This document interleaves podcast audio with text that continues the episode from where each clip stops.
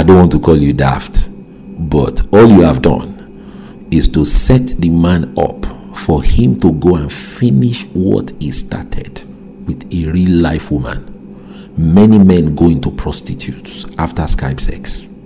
So he is not faithful to you if you put him on Skype sex. He can't, seriously. I will never do Skype sex, even with my own wife. Because all you are doing is you are setting me up for danger. So I will never do it. It is, I, I won't say it's scripturally wrong now, but I can tell you it is stupidity. Because it will never end well. It will never end well.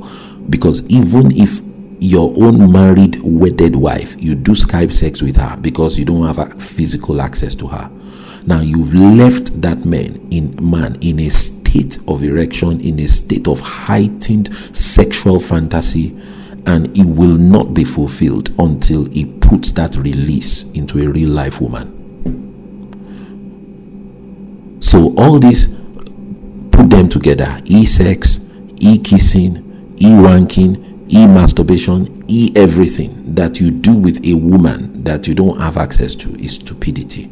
Because the man will go elsewhere in real life from wherever he is to complete the job.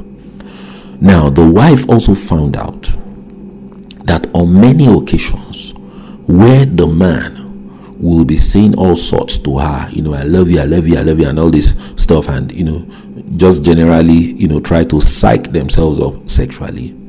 He discovered that the man also went to finish the job on the side chick.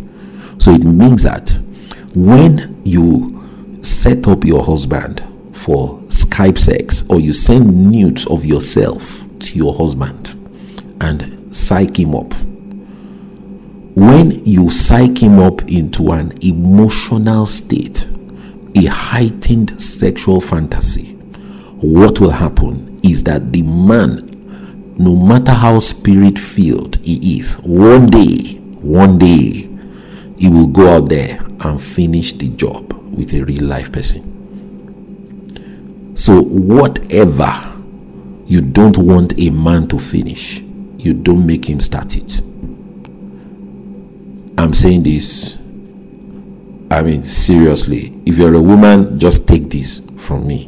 Whatever you don't want a man to finish, don't get him to start.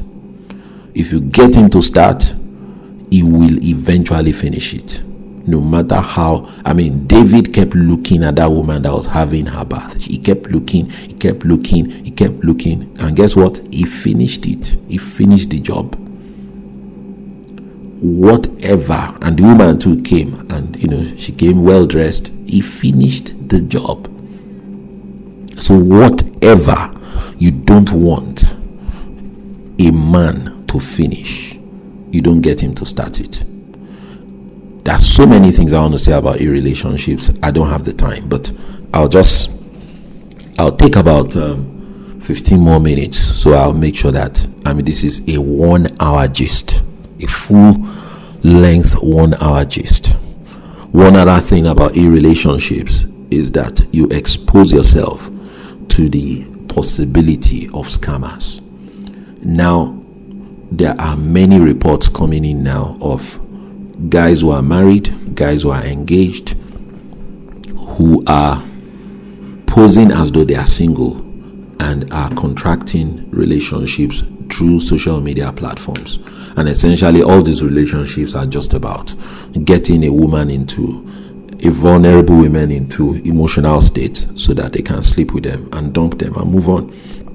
And this is happening Uh, more and more and more and more now. It is happening more and more now.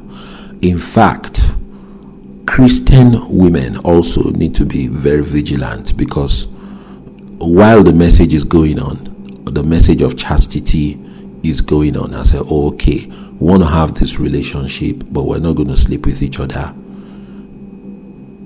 These guys will nod their heads and say, yes, yes.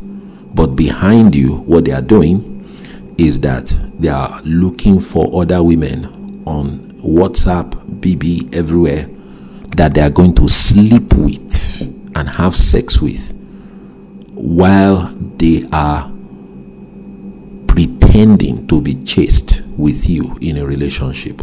So you will say that, oh, I had a relationship with him, we never slept with each other, but he slept with other people. He never had sexual control. He never had sexual control over himself. You thought he had sexual control because you didn't sleep with him, but he's sleeping with other people. Now, the cases are rampant, seriously. Rampant. They are seriously rampant. I mean, there was a case of a sister who actually found condoms in the bag of a man that she was not supposed to be sleeping with. They were supposed to be chaste. So what was the guy doing with condoms? Is he a distributor? No. And thankfully, the, the guy could not explain how he came about those condoms. So she just dumped the guy in the trash. I mean, the guy was just a fraud. So you can see that social media also presents an opportunity for scammers. And they are really doing a very, very successful job of it. Very successful job of it.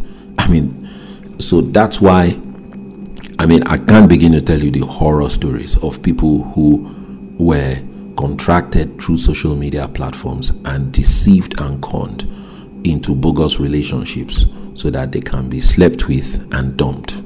So that potential is there. It is there. And, you know, what I find funny about e-relationships is that when you have an isolated case of people who met on Twitter and eventually got married, they will now say, oh, we started from Twitter and we got married. So once they tweet that, you now find like uh, that tweet within five days will get like six thousand retweets or ten thousand retweets. So everybody will now use them as the poster people of how you can find a wife or a husband on Twitter.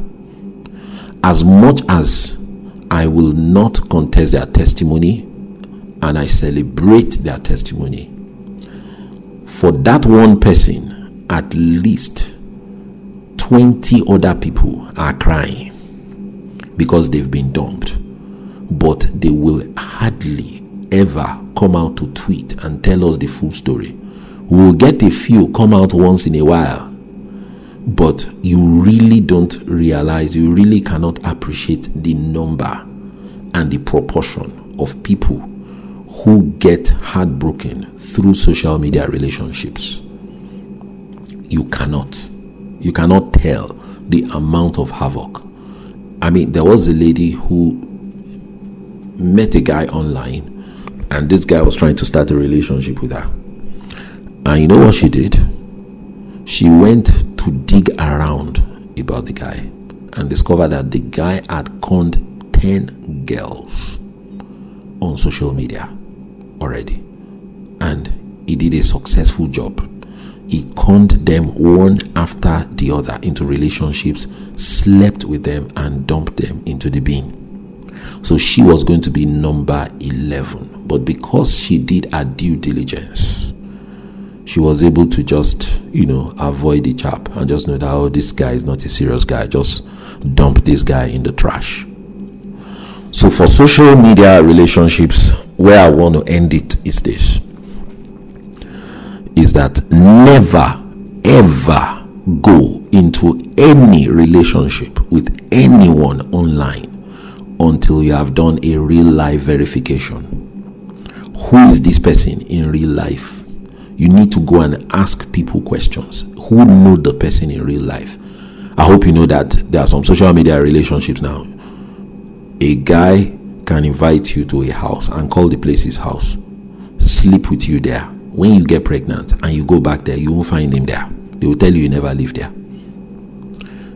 And the foolish thing is that you never asked anybody else in real life about him. So you will never be able to trace this person. There are people who have been conned into residences and they have been raped and killed, all through social media meetings. Never, ever agree to meet any boy in real life alone in a secluded place that you met on social media. Never do it. Never do it. You can be raped. so easily, so, so easily, you can be raped.